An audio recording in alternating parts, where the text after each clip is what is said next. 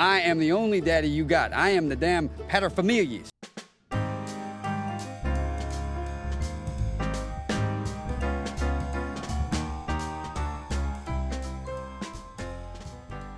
Eh bien, bienvenue dans Papa Parle, le podcast des pères qui prennent leur rôle au sérieux sans se prendre au sérieux. Nous sommes aujourd'hui le. Euh, que je dise, pas de bêtises. Ma merde, ma montre me l'indique même pas. Tu vois, j'ai une Apple Watch et je suis pas foutu d'avoir la date du jour. On est le 11. Ah si, c'est bon. Euh, le, 11, le 11 avril 2020, euh, durant cette période très particulière euh, du confinement à cause de cette pandémie internationale. Et je reçois aujourd'hui euh, Nicolas. Nicolas qui est un papa de deux enfants, une fille et un garçon, et qui euh, a cette particularité d'être un très bon ami, mais aussi d'être expatrié aux États-Unis. Voilà. Nicolas, comment vas-tu? Eh bien, bonjour Pierre-Yves, bonjour Ouais. à tous. Eh bien, écoute, ça va, ça va très très bien. Euh, euh, je vis effectivement euh, avec ma petite famille aussi euh, l'expérience de l'expatriation, avec effectivement cette petite caractéristique supplémentaire où, comme tout le monde, on vit le confinement. Alors, à notre manière, c'est un petit peu, c'est un petit peu différent de, de ce que vous vivez, de, de ce que vous vivez en France. Ouais. Mais, mais dans l'idée, c'est un petit peu, c'est un petit peu la même chose. Donc, euh, eh ben, on vit, on vit, on vit confiné. Et, et c'est en soi une, une sacrée expérience. Bah oui, oui. C'est... Je disais à l'épisode précédent, on est une génération, on n'a pas connu la guerre, on n'a pas connu de, d'événements euh, aussi importants, je pense, euh, de notre génération. Donc c'est évidemment très particulier. On reviendra Mm. peut-être dessus justement après pour voir les, peut-être les petites différences ou les, en tout cas, les différences de philosophie sur l'approche de confinement euh, entre les États-Unis et la France. Euh, si on revient sur, euh, sur ton rôle de papa, ou en tout cas euh, sur ton expérience paternelle, une question qui- qu'on pose à chaque fois, c'est enfin, c'est une double question. Pour toi, à quel moment tu as su que tu allais être papa et à quel moment tu t'es senti papa? Alors, effectivement, euh, c'est bah, c'est effectivement dans, dans- dans la timeline, c'est deux moments complètement distincts et différents. Et, et je pense, euh, en ce qui nous concerne, euh, assez distancés.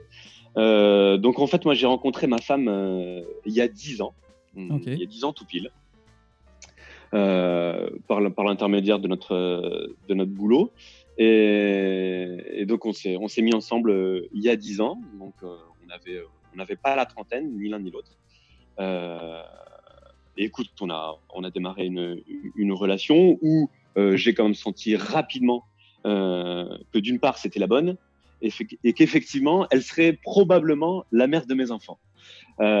Donc, c'est que quelque part, ça- quand tu dis ça, ça veut dire que euh, initialement, avant même d'être en couple, euh, est-ce que tu avais euh, l'envie d'avoir des enfants? Est-ce que c'était quelque chose que tu envisageais? Oui, c'est quelque chose que j'envisageais. Je sais pas euh, ni quand, ni comment, ni euh, parce que déjà j'étais conscient que par définition c'était quand même une décision de couple. Donc, euh, mais, mais moi en tout cas égoïstement à l'époque où j'étais euh, j'étais célibataire, euh, je m'imaginais euh, je m'imaginais père.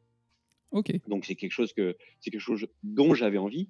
Et effectivement, cette certitude, elle s'est confirmée euh, au fur et à mesure de notre relation. Donc on, en- a parlé. Alors je ne saurais pas dire quand dans notre relation. Je j'ai pas le j'ai plus la chronologie exacte, mais on en a parlé. Et effectivement, euh, c'est quelque chose dont, dont on avait envie tous les deux.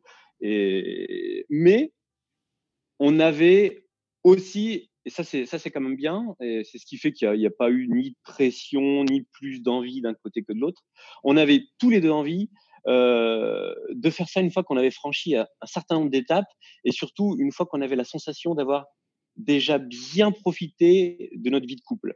C'est-à-dire on avait envie de voyager on avait envie de faire un certain nombre de choses ensemble euh, d'avancer un certain nombre de projets de vie ensemble et une fois que toutes ces cases étaient validées euh, on pouvait se lancer dans l'incroyable projet euh, de la paternité, mais pas avant. Donc ça a pris euh, ça a pris cinq ans. Ça a D'accord. pris cinq ans.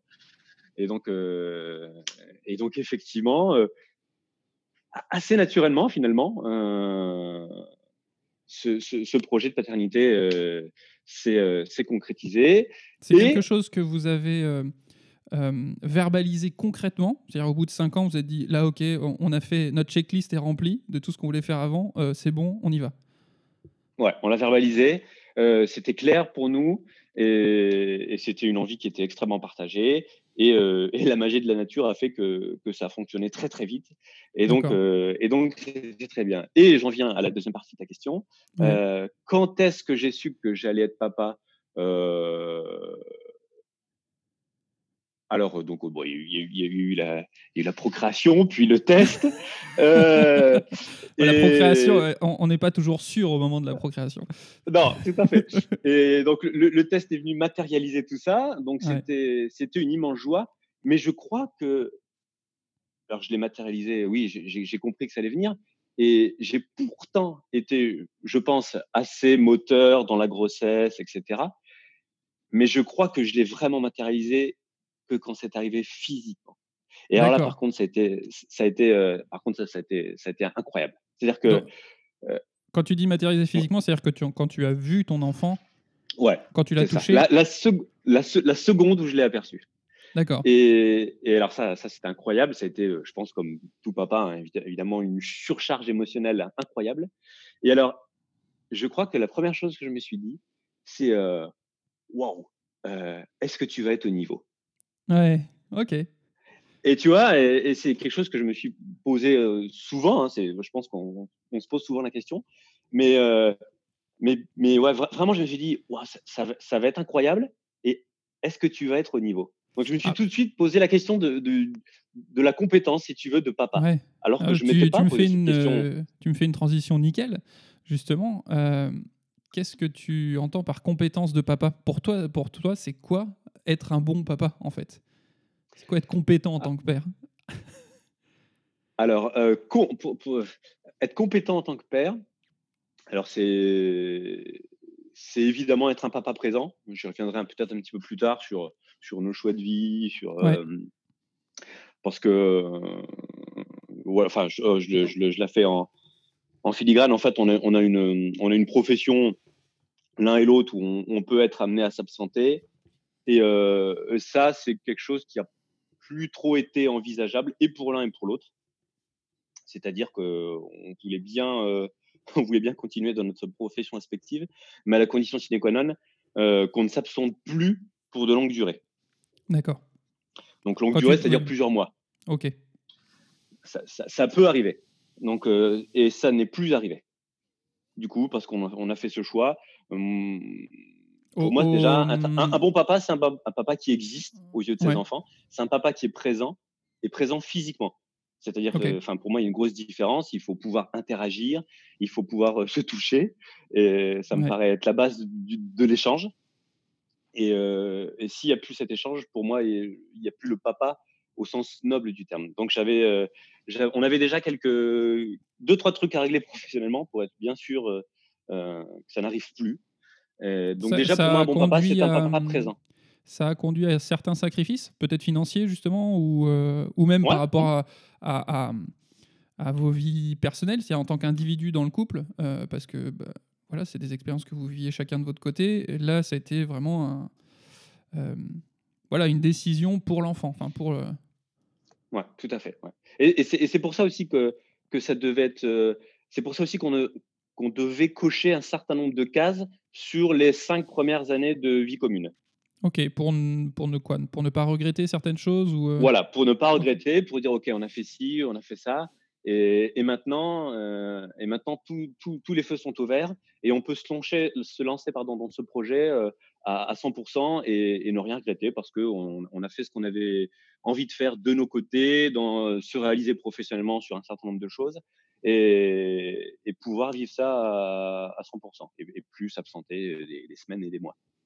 Ok. Donc, voilà. Donc déjà, un bon papa, c'est un papa présent. C'est un papa euh, présent déjà. Et puis après, dans la relation, euh, dans la relation, c'est c'est un papa, euh, c'est un papa qui guide, euh, j'ai envie de dire. Ouais. Euh, c'est un papa qui protège, un papa qui aide, euh, un papa qui interagit. Alors ça, ça revient aussi peut-être un petit peu aussi. on a, je pense que notre, notre, vision de la paternité, elle dépend aussi de notre propre éducation, la manière dont on nous a fait avancer dans la vie. Oui, oui, bien sûr. Moi, je, moi, je pense que j'ai eu une, une éducation assez traditionnelle des années 80, j'ai envie de dire. Qu'est-ce que tu entends par là? Ben, Parce qu'il y a des une- éléments une- une- particuliers. euh. Ouais, tout à fait. Une, une, une éducation où j'ai euh, où j'ai eu j'ai pas manqué d'amour, où j'ai eu des, des parents très aimants, mais où euh, peut-être euh, avec du recul, j'aurais aimé qu'on interagisse davantage avec moi parce que j'avais aussi cette petite particula- particularité, j'étais fils unique. Et euh, par exemple, euh, 30 ans plus tard, euh, au jour d'aujourd'hui, je, je me dis que j'ai pas d'énormes souvenirs de mon papa qui joue avec moi, par exemple. Mhm. Et, et, c- et ça, c'est pas c'est pas quelque chose que j'ai envie de, de retransmettre. J'ai envie que, enfin, j'ai j'ai envie que mes, mes enfants euh, aient ce souvenir de, de, de parents, hein, parce que ça, ça n'engage pas que moi, mais également ma femme. Euh, on soit au quotidien et, et dans tous les éléments de la vie, que ce soit l'apprentissage, le jeu, euh, qu'on soit présent dans, vraiment dans, dans chaque item entre guillemets. Est-ce que, Donc ça, c'est important. Est-ce que le fait d'être fils unique a Ouais. influencé le fait que tu aies voulu plus de un enfant? Ah, complètement. Ouais. Complètement. euh, ah oui. Parce que, alors, c'est idiot, hein, mais c'est effectivement, ça, ça, ça vient de, de, de- de- de notre genèse et de, ce qu'on est effectivement de ce qu'on est devenu en grandissant. Mais pour moi, euh, deux adultes et un enfant, c'est pas une famille. Ah ok, d'accord. C'est c'est deux parents et un enfant. Et une famille, et c'est pour moi, c'est deux parents et au minimum deux enfants, parce que, parce que je trouve que dans, dans, dans le mot famille, il y a l'aspect fratrie. Ah ok, euh, d'accord. Tu vois, Mhm. et moi, c'est quelque chose que j'ai pas eu dans ma jeunesse et, euh, et ça m'a manqué. Vraiment. D'accord. Enfin, ça m'a manqué. Euh, Je, je sais pas, peut-être que si j'ai eu un frère ou une sœur, Il t'aurait cassé les rouleaux. il m'a cassé les rouleaux. Mais en tout cas, en tout cas, dans ma vision des choses, effectivement, la notion de famille, euh, j'ai toujours déterminé qu'à partir du moment où il y avait une fratrie à la sortie de famille. Et, et c'est vraiment la sensation que j'ai eue. Et d'ailleurs, au moment où, mes deux enfants sont nés, j'ai pas du tout eu la même, enfin, j'ai pas eu du tout le même sentiment. Alors, c'était les deux fois une surcharge émotionnelle incroyable. Mais, mais donc, comme, comme j'en ai parlé tout à l'heure, effectivement, quand, quand mon fils est né, j'ai vraiment eu la, oh, enfin, c'est une grosse émotion, mais je me suis tout de suite dit, est-ce que je vais être au niveau? Et quand ma fille est née, je me suis dit, waouh, ça y est, on est une famille. Ok. Ouais. Tu vois, c'est vraiment deux, deux émotions complètement différentes. D'ailleurs, ils ont quel âge tes enfants? Alors, euh, mon, ga- mon garçon, qui, qui est le premier, euh, a 6 ans, dans- il va avoir 6 ans dans quelques jours, et, et ma fille va avoir 4 ans dans, dans quelques semaines. Donc, on va dire, il y a, il y a deux, il y a deux années d'écart hein, entre les deux. Ok. Ce, qui, ce qui était voulu, ce qui était voulu également.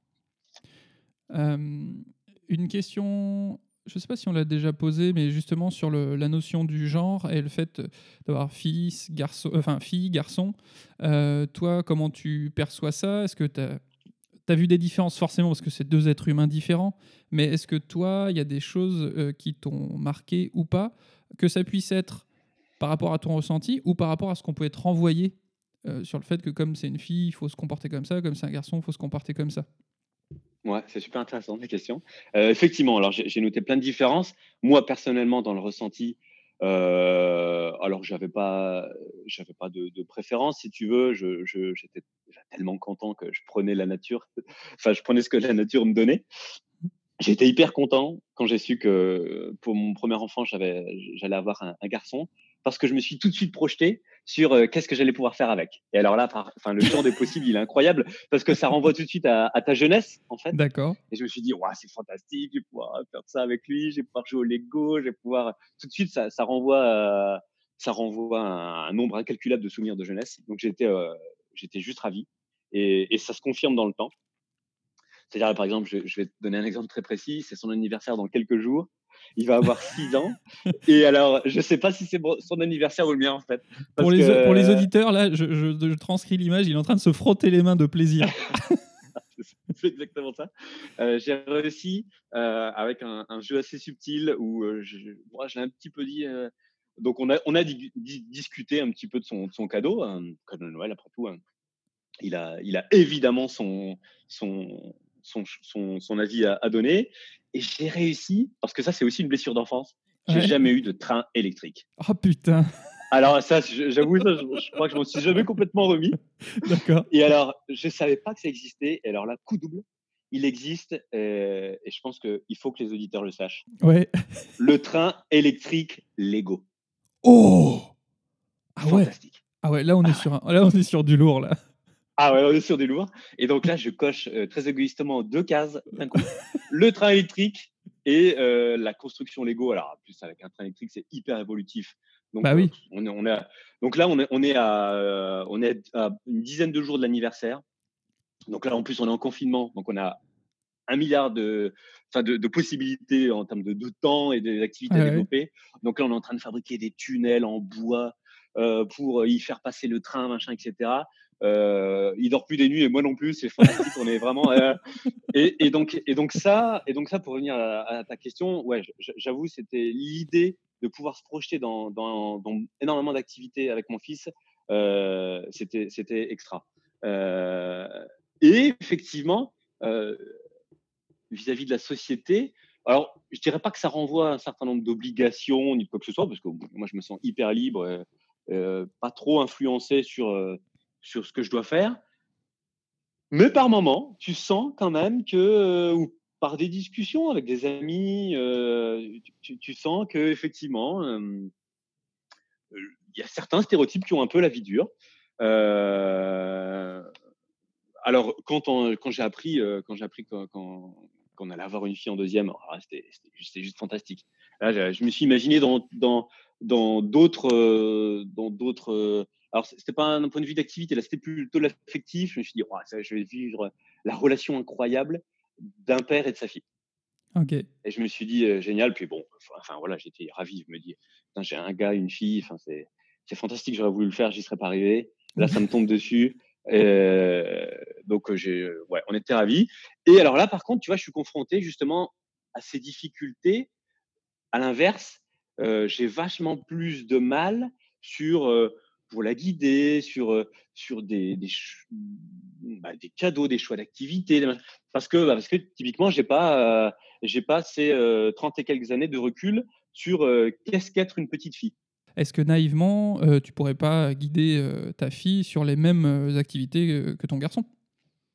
Alors si, euh, je l'ai fait. euh, alors ça, c'est un truc qui est fantastique aussi. Je, je renvoie. On, on peut citer les marques. hein, de toute façon, je l'ai déjà fait. Oui, on Je renvoie à ce célèbre pas de sponsor de briques euh, danois ou suédois, je sais plus. Donc je me suis dit, il existe maintenant des, des, des gammes Lego très féminisées. Et donc on a tenté le coup. Et pour l'instant, ça accroche pas des masses, Ok. à mon plus grand dame. Mais, euh, mais oui, si, si, non, mais en fait, je, je- je dis ça, ça, ça, ça pose aucun problème au quotidien. Mais j'ai pas ce, j'ai pas cette passion. Euh, j'ai pas la même passion évidemment quand elle me sort euh, ses poupées où je, je, joue avec plaisir avec elle, il n'y a pas de problème. Euh, J'habille, je coiffe, machin, etc. Mais c'est euh, c'est exclusivement pour lui faire plaisir. Euh, Alors que c'est tellement, alors qu'avec euh, avec mon fils, euh, ouais, je- égoïstement, je me fais aussi très plaisir. Ok. D'accord. Euh, Par rapport à ce rôle de papa, Mhm. euh, pour toi, est-ce que ça a changé des choses ensuite euh, par rapport au couple que tu formes avec ta compagne? Est-ce que est-ce que il y a des priorités qui ont changé? Est-ce que tu as même ta vision en général du monde et de la vie a changé sur certains points? Est-ce qu'il y a des choses qui se sont apaisées ou alors des choses qui se qui ont monté avec euh, des inquiétudes ou je sais pas Par, par rapport au couple, euh, par rapport au, au couple, mais euh, en général vis-à-vis des enfants. Enfin, est-ce que ça, ça, forcément, ça change euh, la vie de famille euh, parce qu'on rajoute quelqu'un, donc il y a des, voilà, des interactions qui sont pas les mêmes. Mais est-ce que, euh, euh, est-ce que tu as porté un regard différent à ta compagne qui est devenue mère aussi, tu vois? Euh, Est-ce qu'il y a Mhm. des choses qui ont changé vis-à-vis de ça? Alors, euh, alors oui, évidemment, beaucoup. euh, D'autant qu'entre le moment où on est devenu parent et aujourd'hui, il y, a eu- des changements, dont l'expatriation.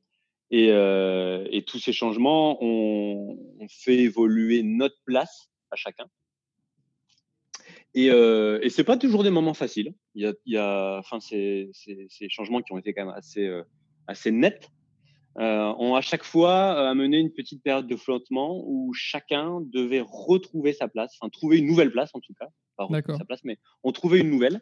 ça prend du temps, c'est pas toujours facile. alors quand, quand je suis devenu papa pour la première fois, j'ai pas trop eu ce problème de trouver ma place. Euh, alors effectivement, euh, au début, avec l'allaitement, etc., euh, on, tâtonne, mais, mais voilà, enfin, je, m'attendais un peu à ça, donc là-dessus, ça, j'ai pas souffert de ça entre guillemets. par contre, plus tard, plus tard, ça, j'ai eu des moments où effectivement, où, où ben, notamment dans les premiers mois et années de la vie de mes enfants, euh, effectivement, il y, avait quand même ce rapport assez exclusif à la maman, où la maman était euh, clairement, euh, enfin, j'aime pas ce terme, mais en tout cas, c'était l'adulte référent pour, pour, pour, pour, les enfants, c'est-à-dire en cas de vraiment de, de, chagrin, de bobo, de machin, etc. C'était maman. Et ça a évolué. Ça, donc ça, c'est. Alors, j'en ai pas souffert, mais bon, tu as, toujours un petit moment de, recul sur, sur tout ça. Tu dis, ah, mmh. mais bon, euh, voilà.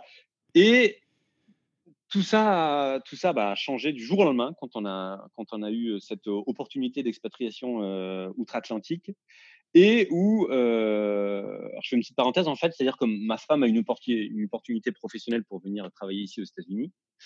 Et moi, je devais, c'était dans le contrat, c'est un petit peu imposé par les autorités américaines, en tout cas dans, ce cadre-là, je devais mettre ma carrière entre parenthèses. D'accord, donc et tu, es homme à la je Venais, je suis, voilà, je suis homme au foyer, on peut le dire. Homme au foyer. et donc, là, il y a eu un transfert total de, transfert, total de charges, c'est-à-dire où euh, j'ai récupéré la totalité de la charge à la maison que ça soit euh, que ça soit pour l'organisation de la maison, mais aussi pour la gestion des enfants à 100%, en tout cas en semaine. C'est-à-dire que ma femme, elle est partie sur un, un, boulot là où où il y a eu un gros engagement personnel, où les journées sont très longues, elle s'absente euh, elle s'absente 12 heures régulièrement chaque jour. Euh, donc j'ai récupéré j'ai récupéré la totalité euh, du fonctionnement du foyer.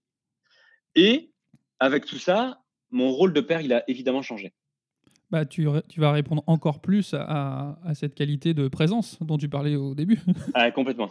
Complètement. Alors ça, ça c'était euh, au début pareil, hein, euh, gros moment de flottement, euh, parce que parce qu'il faut trouver sa place, parce que c'est quelque chose que que j'ai moins fait dans le passé, parce que j'avais je, bossais également et où on avait un, on avait un partage des activités, on avait un partage des, des responsabilités, on va dire, et, dans la gestion du quotidien qui était loin d'être celui-ci, où ma femme avait quand même, je dois le dire, davantage la responsabilité de, de, la maison, clairement. Mmh. Ça t'a permis, de, ça t'a permis de prendre conscience de cette notion qui est un peu à la mode là, de charge mentale, justement, quand on, doit tout gérer euh, au quotidien à la maison, plus le boulot pour les femmes.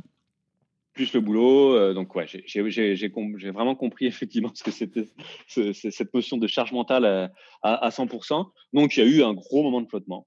Euh, franchement, hein, où je me suis posé beaucoup de questions, où, aussi on a eu, enfin, il a fallu encore s'organiser différemment parce que là, la page était blanche, donc il fallait tout écrire. C'est-à-dire que vous, euh, vous, changiez euh, entre un peu les rôles, c'est-à-dire que tu t'occupais de la maison, elle, elle travaillait, et en plus dans un pays différent. Ouais, complètement.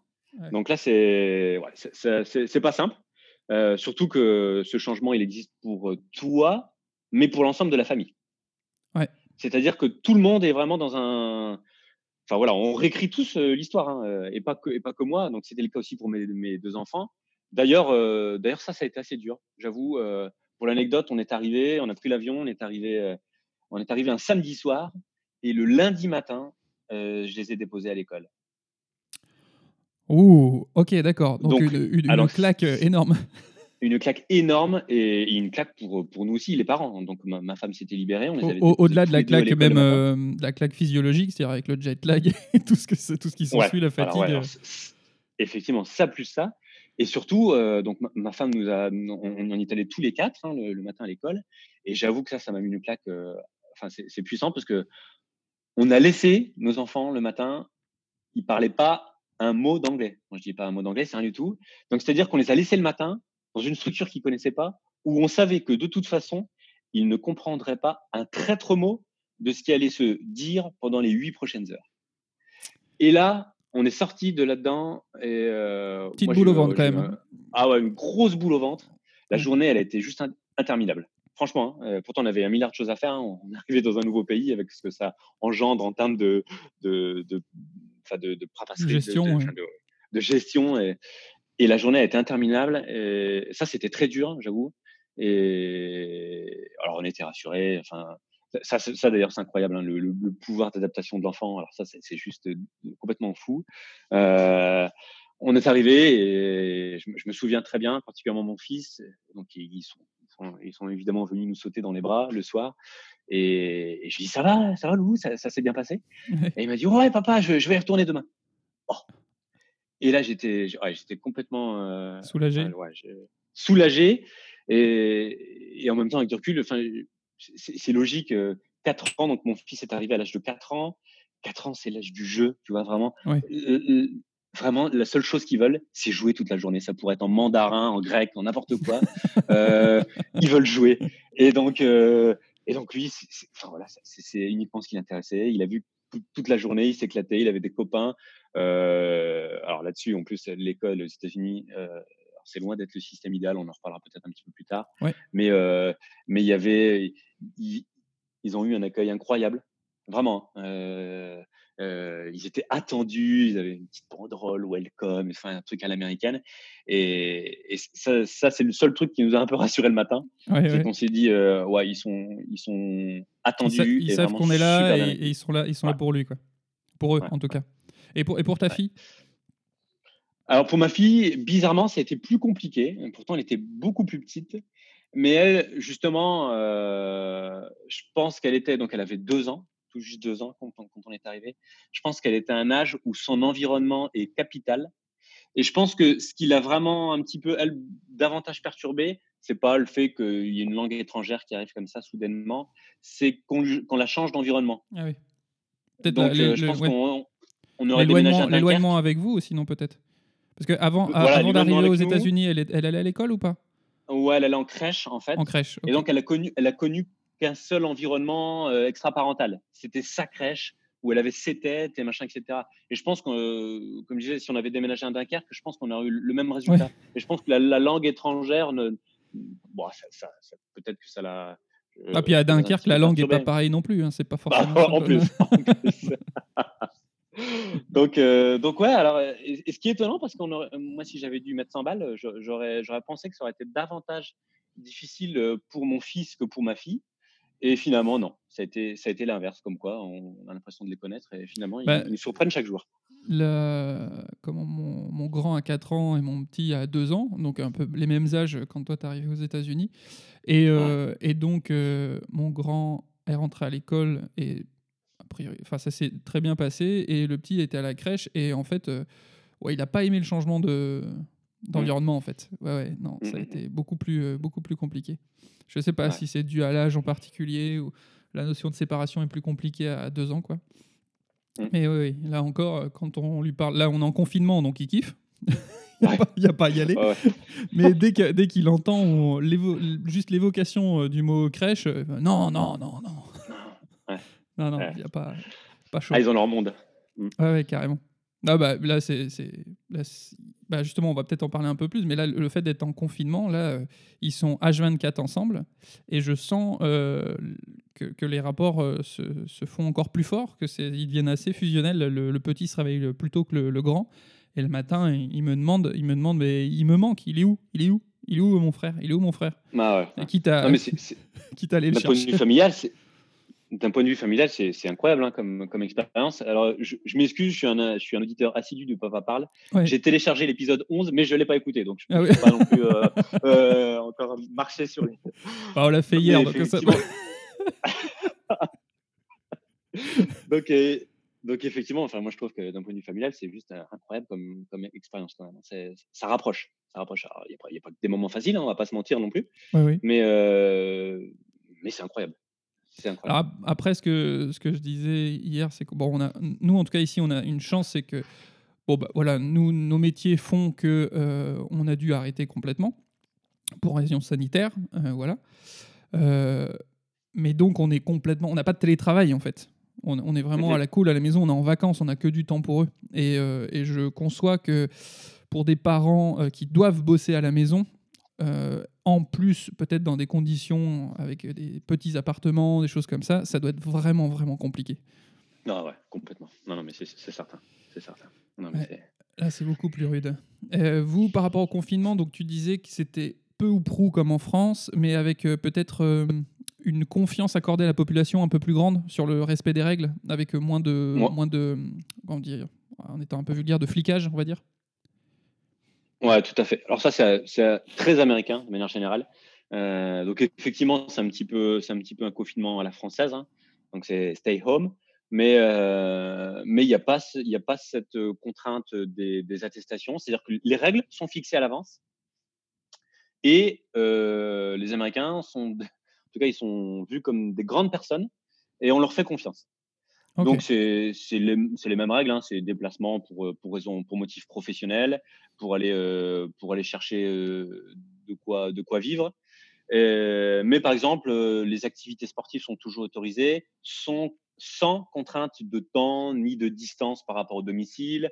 Euh, voilà, donc donc bah, nous clairement ça nous laisse la possibilité de, de de faire des activités extérieures avec les enfants, avec en permanence malgré tout effectivement cette contrainte de distanciation sociale qui est la même qu'en France. Et vous pouvez aller en forêt, à la plage, s'il y en a. euh. Alors, on peut aller en forêt. Les plages sont fermées pour les activités nautiques, euh, mais elles sont toujours autorisées pour, euh, pour, aller, euh, pour aller, par exemple, sortir le chien ou, ou balader euh, les enfants. Ça, c'est autorisé. Donc, donc c'est un confinement quand même assez facile à vivre. Ok. Vous, vous l'avez Mais vu, par contre, euh, euh, par contre strict, strict hein, sur le respect des distanciations sociales, de Ouais, la ok. question des gestes barrières. Ça, là-dessus, euh, il ne m'écoute pas, surtout que la situation sanitaire ici est, est pas folichonne. Et tes deux, euh, tes deux loulous, comme... est-ce qu'ils ont compris ce qui se passait? Qu'est-ce qu'ils qu'est-ce qu'ils en perçoivent de tout ça? Alors, euh, on leur a effectivement expliqué dès le début hein, pourquoi ils ne devaient plus aller à l'école, pourquoi on restait tous ensemble à la maison. Euh, ma femme aussi hein, est avec nous euh, à la maison pendant le confinement. Euh, donc, on est vraiment tous les quatre. On leur a expliqué. Écoute, je crois que comme les tiens, ils sont super contents. Ils sont ravis. Euh, ils sont... On leur pose encore régulièrement la question. On leur dit, mais euh, si, si quand ça va revenir à la normale, machin, que ça. Non, non, mais nous, on est bien. euh, pas de souci. Donc, donc, enfin, ça, c'est aussi, c'est aussi important hein, de voir qu'il n'y a pas de traumatisme, qu'il a pas Ouais, de... ouais. Ils s'inquiètent pas, ils ne stressent pas, ils s'inquiètent pas. Ils comprennent qu'on n'est pas dans la normalité, qu'on n'est pas dans la, la routine quotidienne euh, qu'ils connaissent. Euh, mais ils le vivent très bien. On leur a expliqué avec nos mots. Alors peut-être, je ne sais pas si c'était adroit, maladroit. euh, on a- on a essayé de leur expliquer quelle était la problématique, pourquoi il fallait se protéger, pourquoi on avait plus ce rythme normal entre guillemets. Et euh, Mais bon, on mange, on dort, on joue, on est aimé, tout va bien quoi. tout va bien. Tout va bien. Ouais, franchement, il y a un système de continuité pédagogique qui est, qui est, qui est mis en place ici pour, pour mon grand. Parce qu'en Ouais. fait, lui, il est à l'école publique, un petit peu différent, le système est un petit peu différent. L'école publique démarre à partir de l'âge de 5 ans ici. Alors, il n'y a rien avant. hein. Par contre, c'est une espèce de no man's land avant les 5 ans. Euh, Il y a que des structures privées. Et donc, lui est à l'école publique, donc il serait en France en équivalent de grande section maternelle. Et là, il est déjà à l'école élémentaire, elementary d'accord. school, aux États-Unis. Donc, Et euh, justement, la transition sur l'école, euh, est-ce que voilà, ton, ton point de vue à toi, par les petites différences par rapport à l'école entre la France, entre les États-Unis, les trucs que tu as aimés, les trucs que tu as peut-être moins aimés Mm. Alors ça, c'est- euh, c'est une question intéressante et assez large finalement, parce qu'il y a beaucoup Ouais. de points abordés. Euh, déjà, ce qui, ça c'est pareil, je ne m'apprêtais pas trop à ressentir ça comme ça. En fait, en général, quand on est en France, on voit l'école au travers des yeux d'enfants qui ont eu euh, 10, 15, 20 ans de, vie dans l'éducation dans l'éducation nationale française. Donc, on connaît un petit peu les us et coutumes, comment ça se passe. Là, une fois de plus, il faut réécrire euh, l'histoire. La page, elle est blanche. On ne connaissait rien de l'éducation aux États-Unis, rien du système scolaire, rien des habitudes qui sont pour beaucoup assez différentes. Et donc là, c'était l'inconnu. Donc ça, c'est pas facile à gérer, j'ai trouvé. Euh, c'est excitant à la fois parce que bah, systématiquement, cette notion d'inconnu, de nouveauté, euh, elle excite, mais elle inquiète en tant que parent. C'est-à-dire que tu sais pas sur quoi tu vas tomber. Donc tu fais confiance par défaut. C'est pas toujours simple de faire confiance à un système que tu ne connais pas, que tu ne maîtrises pas. Euh, dans les grandes lignes, nous, ça nous plaît. Ça nous plaît. C'est-à-dire que le système scolaire à l'école élémentaire euh, est bon. Euh, parce que déjà, et ça c'est une volonté politique, je pense, américaine, c'est de tout miser sur l'élémentaire. Donc il y a d'énormes moyens. Ce sont des structures qui sont qui sont, euh, qui sont bah, déjà grosses. Alors, on vit dans un, ici dans un environnement plutôt urbain, mais de manière générale, ce sont des grosses structures. Il y a très peu de petites écoles à la française avec une classe par niveau. Ce sont des grosses structures de 500-600 élèves. Donc, c'est énorme, hein, t'imagines, d'en mettre ouais, ton, bah, oui, ton, petit loup, ton, petit loup de 5 ans dans une structure où il y a, a 500-600. Euh, mais avec des. Est-ce que c'est divisé en classes, euh, je sais pas, de 10, 15, 20, 25, 30 enfants? Enfin, Ouais, c'est ça. C'est des classes de, alors c'est de format euh, plutôt français, j'ai envie de dire. Hein, c'est 20-25 élèves. Euh, mais il y a deux adultes par classe. Ok. Une, une, prof est l'équivalent du NATSEM ou deux profs? Exactement. Une prof plus euh, l'équivalent du NATSEM par classe. Ok. Donc ça, c'est plutôt chouette. Il y a énormément de moyens financiers donc c'est des super infrastructures. Il y a dans quasiment chaque école, il y a un gymnase, il y a une salle de musique dédiée avec une prof de musique dédiée. Dans le gymnase, c'est un prof de sport dédié. Enfin, c'est un vrai prof de sport. Il y a une infirmerie avec une vraie infirmière. Il y a les salles, les salles de restauration sont transformables en salles de spectacle. Tout est très numérisé. C'est la NASA. Je jure, c'est incroyable. est-ce que, les, parce que les, États-Unis, donc c'est un, un, pays fédéral, donc euh, est-ce que c'est spécifique à, ton État ou tu as l'impression, enfin peut-être que tu n'as pas eu de retour pour les autres, tu ne pourrais pas dire quoi. Si, si, si, parce qu'on a, on a, on a, on a des, des, contacts dans d'autres États. C'est généralement la règle. Il y a beaucoup de moyens pour l'élémentaire. Euh, le revers de la médaille, c'est par contre, il y a de grosses, de grosses inégalités dans les niveaux supérieurs, en revanche. On sent que ça se dégrade un peu euh, euh, au collège, à middle school. Et après, au lycée, les établissements sont. Et ce sont toujours des établissements publics ou, ou là justement il y a des inégalités parce qu'il y a des établissements privés, donc il faut payer pour avoir entre guillemets des bonnes, des bons établissements, non, non, etc. Non, non, même dans l'école publique, il y a des inégalités euh, d'un lycée à l'autre. Euh, il y a un système de carte scolaire un petit peu à la française. Et donc, euh, comme, il y a, comme il y a des grosses inégalités sociales quand même aux États-Unis, on va pas se mentir, hein, qui sont beaucoup plus profondes qu'en France, eh ben, eh ben, le système scolaire, il est à l'image de, tout ça. Et il y a, il y a des lycées où clairement, il faut, faut, éviter d'y mettre ses enfants. Ok.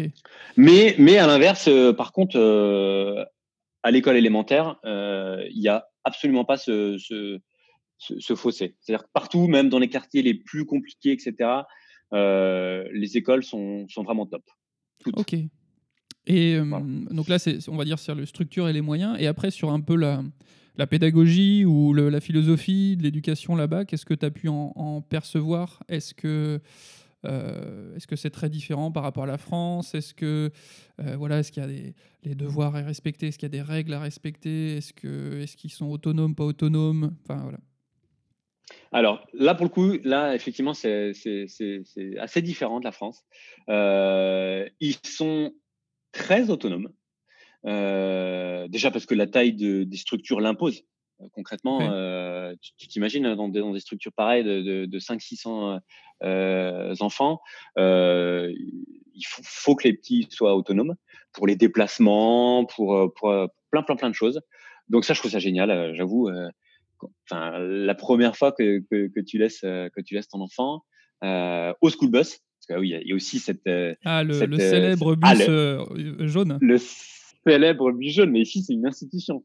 C'est d'ailleurs il faut enfin, c'est très mal vu de ne pas laisser euh, son, enfant emprunter le, school bus. D'ailleurs, le, premier jour de la rentrée des classes, t'accompagnes pas ton enfant à la française dans sa classe, machin, etc. Tu le déposes au school bus. Alors, c'est très bien fait parce qu'avant, il y a une, une pré-journée d'intégration la semaine qui précède la rentrée scolaire où là, tu as l'occasion d'aller avec ton enfant dans l'établissement, découvrir. C'est super bien fait. Enfin, c'est une fête. Dès qu'ils ont l'opportunité de tourner un peu le truc en fête, ils le font. Ça, c'est génial. Ok, tout, tout, devient un jeu, quoi. Ouais. Donc ça, c'est super. Par contre, le jour J, tu le déposes au school bus et, voilà. Et tu vas pas plus loin. Euh, donc ça, c'est quelque chose qu'on a vraiment aimé. Tu vois, c'est ce mélange entre l'autonomie, la confiance, machin. Enfin, je trouvais que c'était vraiment finement dosé. Euh, en revanche, il y a des trucs qu'on aime beaucoup moins, euh, clairement, dans, dans, leur approche. Euh, c'est cette vraiment cette culture de, de la récompense permanente. Ouais. Ça, c'est quelque chose avec lequel on a plus de mal. C'est-à-dire qu'en fait, l'enfant, c'est tellement exacerbé cette histoire que l'enfant, tu as l'impression qu'il fait, il apprend plus, en tout cas, il fait plus quelque chose pour lui, pour enfin, mais pour recevoir quelque chose.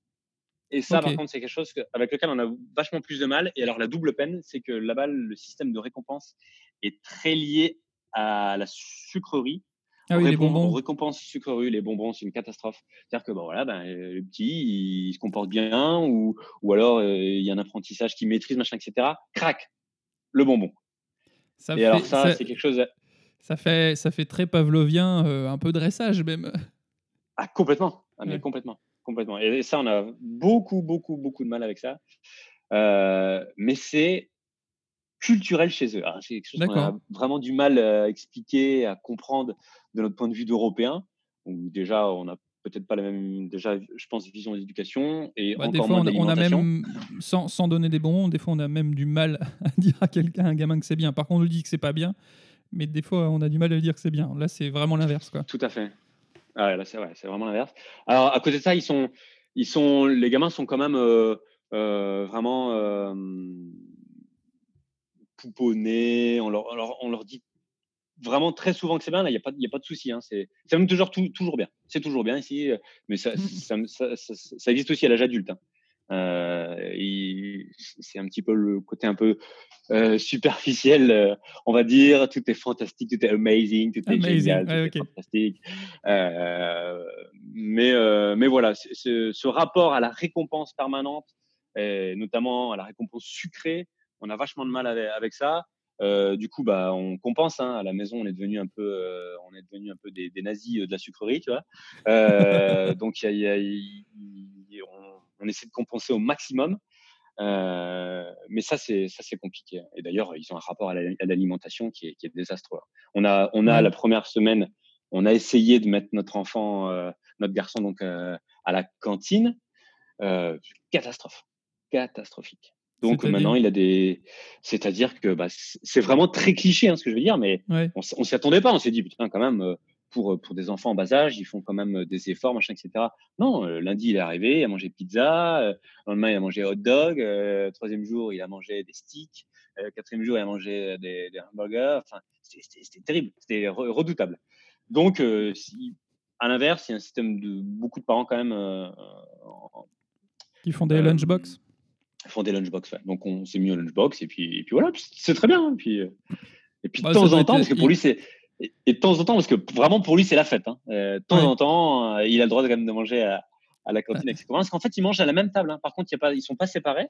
C'est-à-dire qu'il y a des gamins qui vont à la chaîne euh, récupérer leur plateau au self, avec, au self et, et, ils mangent avec leurs camarades qui, eux, ont emmené la, lunchbox dans le sac à dos. Donc, il doit passer, c'est un peu la petite star Frenchie qui ramène, ramène son repas cuisiné à la française.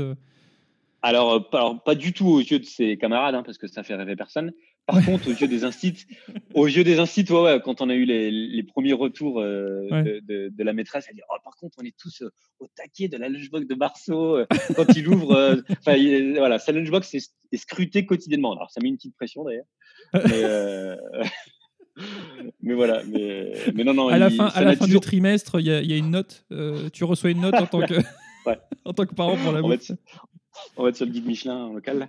mais, euh, mais non, vis-à-vis de ses camarades, par contre, ça n'attise aucune jalousie, hein, parce que malheureusement, ils, ont une culture gastronomique qui n'est pas du tout la même que nous. Hein. Donc, nos fruits et nos légumes, ça fait rêver personne. D'accord, ok. Et pour tes, pour tes loulous, justement, donc tu m'as dit que c'était quand même globalement bien adapté, même si c'était un peu plus dur pour ta fille.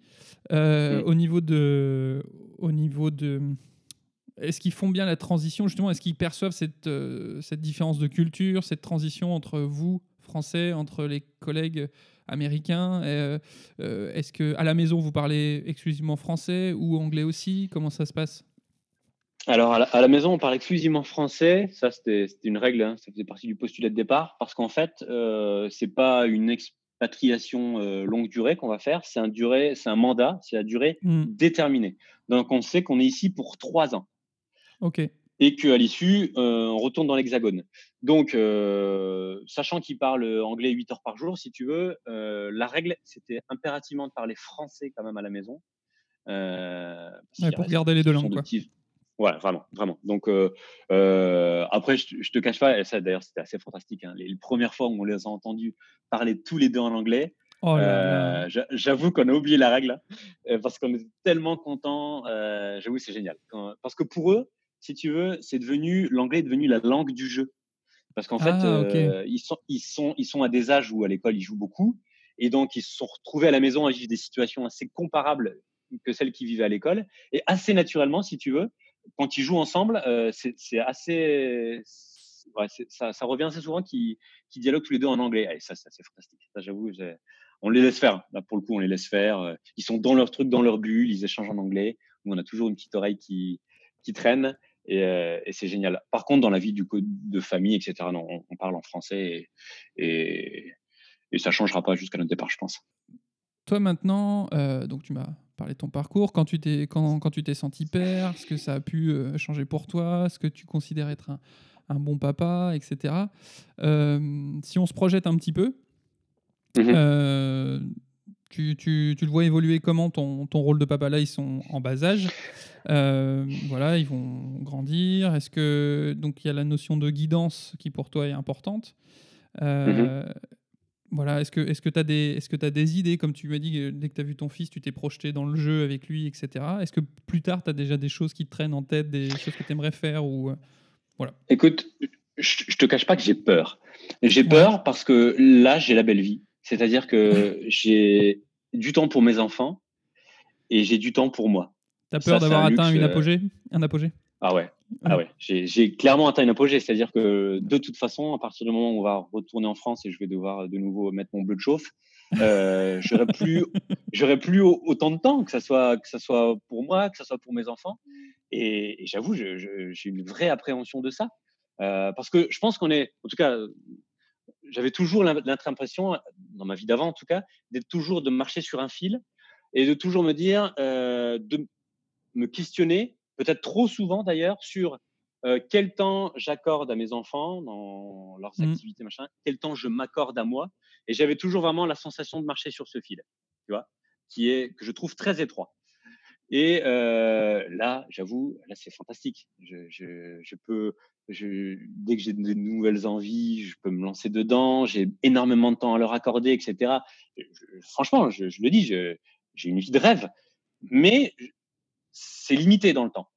Et il va y avoir ce retour. Parce que là, au niveau de ton planning, c'est-à-dire que tu t'occupes des enfants le matin, le soir, mais ils sont tous les deux scolarisés, donc tu as pas mal de temps dans la journée, même si évidemment il faut que tu anticipes euh, les repas, que tu fasses les courses, que tu t'occupes de la maison, etc. Je pense qu'il te reste quand même quelques heures pour toi. Il me reste énormément de temps pour moi. Donc ça, mmh. c'est ça, c'est fantastique. Et, euh, et j'aurai pas ça à mon retour. Et je vais revenir dans une vie. Alors, en plus, il va falloir de nouveau changer de vie. Donc ça va être hyper chronophage, il va falloir se relancer, etc. Et surtout, il euh, va falloir que de nouveau, j'ai cette préoccupation de me dire, d'essayer de, toujours être dans la justesse et de, ne pas me délaisser moi en tant qu'homme. Euh, surtout, en aucun cas, délaisser mes enfants non plus et d'assumer euh, euh, du mieux possible ce rôle de père. Et ça, ça me fait peur, je, l'avoue. Hein, et ça t'a pas.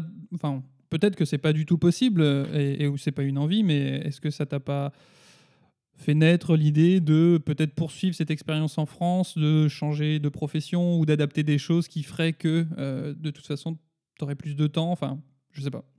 Est-ce que ça a été est-ce que vous en avez parlé avec ta compagne? Non, parce que c'est pas quelque chose qui qui nous est venu à l'idée parce que parce que moi j'ai toujours depuis le début euh, donc moi j'ai toujours vraiment rapidement adhéré à, cette idée de l'expatriation. Je trouvais ça fantastique, la nouvelle culture, etc. Enfin, tout ce que ça, tout ce que ça allait nous apporter me faisait rêver et, je le regrette vraiment pas aujourd'hui. Euh, maintenant, moi, je suis vraiment parti dans l'idée, c'est une parenthèse, euh, parce que j'ai, j'ai aussi, euh, je pense viscéralement, ce besoin de travailler, d'avoir, d'avoir aussi une existence sociale à travers mon, mon boulot, etc., etc. Et ça manque aujourd'hui. Hein. Euh, ok. Aujourd'hui, Donc ce, ce, temps, ce temps en fait particulier où tu n'es que à la maison, il est idéal parce que tu sais aussi que ce sera fini à un moment. Exactement. Ok, d'accord je, je, je, autant je, je, suis ravi de ce qu'on vit, etc. Et, et, je suis content d'avoir vécu ça en tant que père, en tant qu'homme. Et je trouve que c'est une, ça, ça m'attache, ça m'attache une corde à l'arc que j'aurais pas soupçonné pouvoir attacher un jour. Et euh, je suis ravi de ça. Autant je suis ravi que ça soit aussi une parenthèse. C'est assez paradoxal. Hein. Et en même temps, comme je te l'ai dit avant, et, et aussi, en même temps, comme je l'ai dit avant, j'en ai très peur. J'ai peur de la fermeture de la parenthèse. Donc euh, c'est assez ambigu comme ressenti, mais c'est des choses. Euh, est-ce que est-ce que tu en as parlé avec tes enfants? Est-ce que tu ils le savent que c'est une parenthèse, j'imagine, puisque oui, vous gardez euh, la langue française, etc. est-ce que est-ce que vous en avez déjà parlé? Est-ce qu'ils l'ont évoqué? Ou eux ils sont dans le moment présent pour l'instant de toute façon? Non, ouais, ils sont encore très, ouais, ils sont vraiment dans le moment présent. alors on, l'a évoqué, le fait qu'on l'ait retrouvé la France, effectivement, que papa allait devoir de nouveau retourner au travail, etc.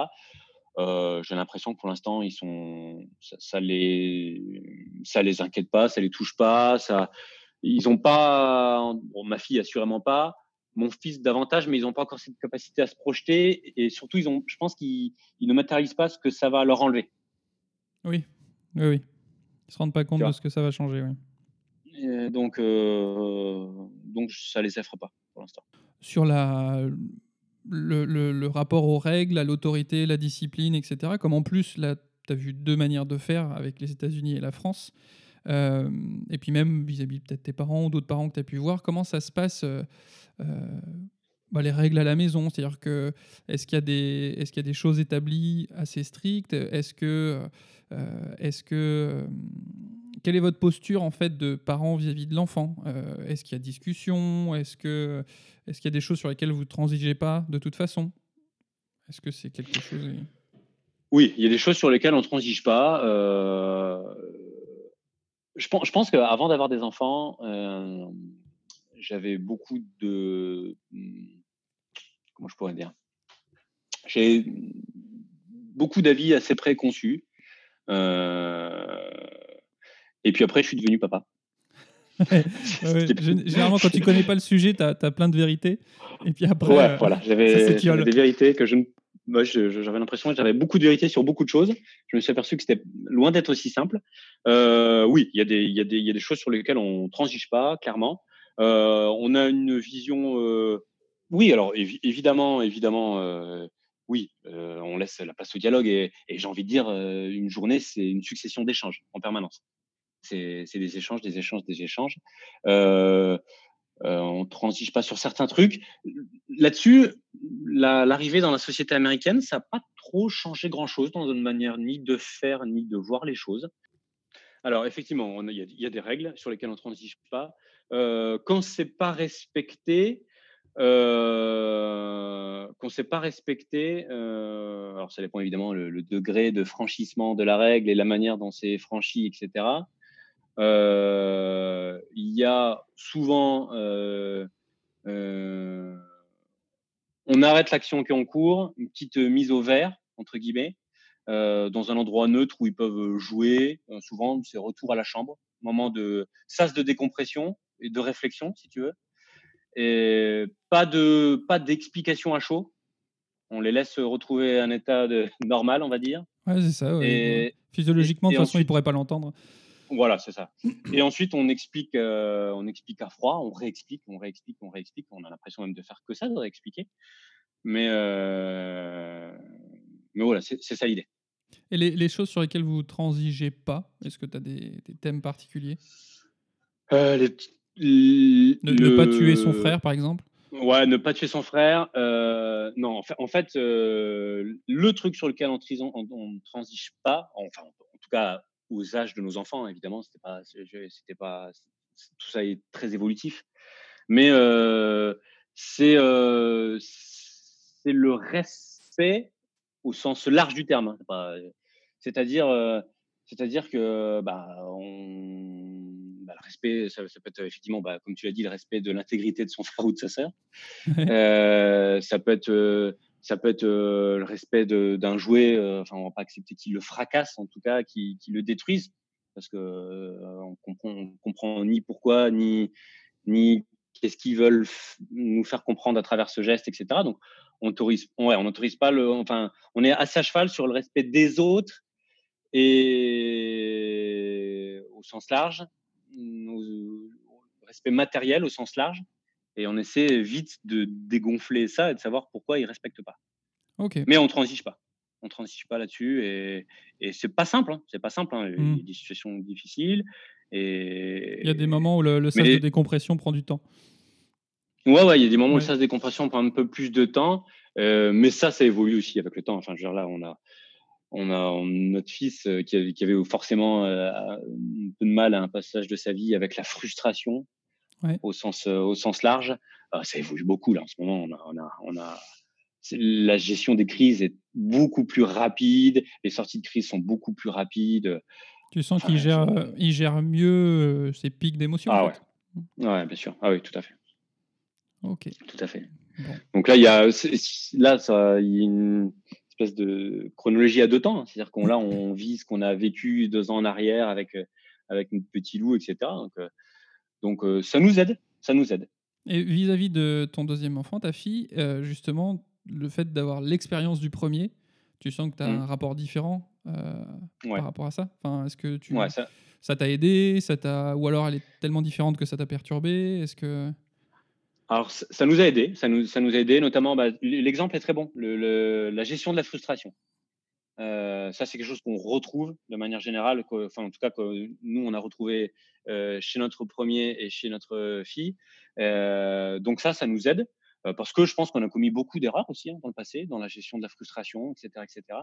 Et comme, comme eux, on apprend en marchant.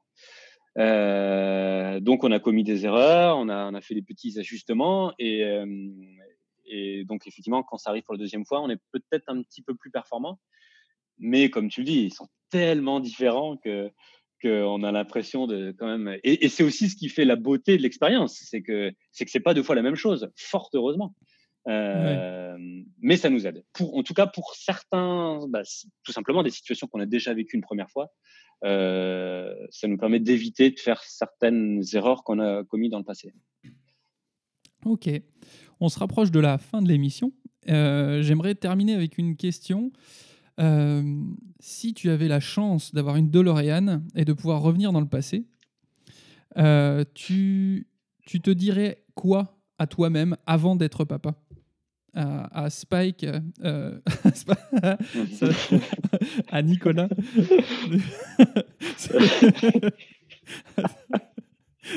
c'est sorti. Spike. D'ailleurs, les gens ont la ref. Euh, ils comprendront que Nicolas peut être un, sacré hurluberlu. Euh, ouais, tu, tu, dirais quoi justement à... Bah, euh, n'empêche, si j'ai dit Spike, c'est pas pour rien. C'est que pour moi aussi, hmm. Spike, c'est le bout en train un peu foufou. avant d'être, toi, avant d'être papa, et t'es devenu Nicolas en, devenant papa. oui, non, mais c'est deux personnes différentes. On est bien d'accord. ah oui, complètement. Ah, non, non, mais et donc, Nicolas Papa dirait quoi à Spike? Euh, il dirait qu'il faut, qu'il faut absolument vivre cette expérience euh, qui, m'a changé en tant qu'homme, clairement, euh, vraiment. Alors, c'est souvent, enfin souvent, ça m'arrive de me poser la question de savoir si je referais les choses différemment ou pas. Euh, c'est assez, j'ai pas réussi à répondre à cette question réellement. Il y a, beaucoup de, il y a plein de moments où je me suis dit euh, où j'aurais dû arriver dans cette euh, expérience de la paternité mieux préparé. Il y a des moments où je me suis senti euh, pas démuni, mais je me suis dit, merde, tu aurais quand même dû bosser ton sujet davantage, lire davantage, écouter davantage. Mais en même temps, peut-être avoir la chance d'écouter un podcast qui s'appelle Papa parle. Par exemple, par exemple. mais non, mais sans, sans, sans, blaguer, hein, évidemment. D'ailleurs, je suis très podcast addict. Donc, euh, j'écoute Papa, Papa Parle, mais d'autres podcasts sur la paternité et d'autres sujets d'ailleurs. Mais oui, je trouve que les podcasts, euh, c'est un média extraordinaire. Euh, et, mais en même temps, je me dis que ce qui fait la, ce qui fait la beauté de cette expérience, c'est aussi la spontanéité. C'est le fait de vivre des choses sans y être préparé. c'est le fait de faire des erreurs. Et c'est le fait d'apprendre comme nos enfants, comme nos enfants apprennent de la vie. Et je pense qu'on a aussi beaucoup à apprendre de cette expérience. Et quelque part, euh, voilà, je, suis vraiment entre deux, entre deux feux, entre me dire, tu aurais dû peut-être être davantage préparé, mais en même temps, c'est chouette de d'apprendre et de faire ses erreurs et, et, de grandir dans ce rôle incroyable qui est, euh, qui est le rôle de papa. Ah, bah écoute, on va terminer sur cette belle parole. Hein euh, je te remercie beaucoup, Nicolas, euh, d'avoir participé à Papa Parle. D'autant plus euh, que, suite à une petite erreur d'horloge et de calcul de, jet lag, tu t'es levé à 5 h du matin pour faire l'émission. On peut le dire. moi, c'était tranquille. C'était à 11 h ici, donc tout va bien. donc, merci beaucoup. C'était une super émission. et puis, peut-être qu'on on se, refera ça d'ici quelques temps, peut-être quand vous aurez refait la transition euh, vers l'hexagone. On reparlera de tout ça. Ouais. De, ses euh, peurs, effectivement. Ouais, voir comment tu as géré tout ça. Et euh, merci à vous tous d'avoir écouté. je vous rappelle toujours, hein, n'hésitez pas à laisser des petites étoiles, des commentaires sur la plateforme de podcast, ça fait remonter la visibilité. Et puis je vous dis à tous à bientôt. Merci Nicolas. Merci, à bientôt.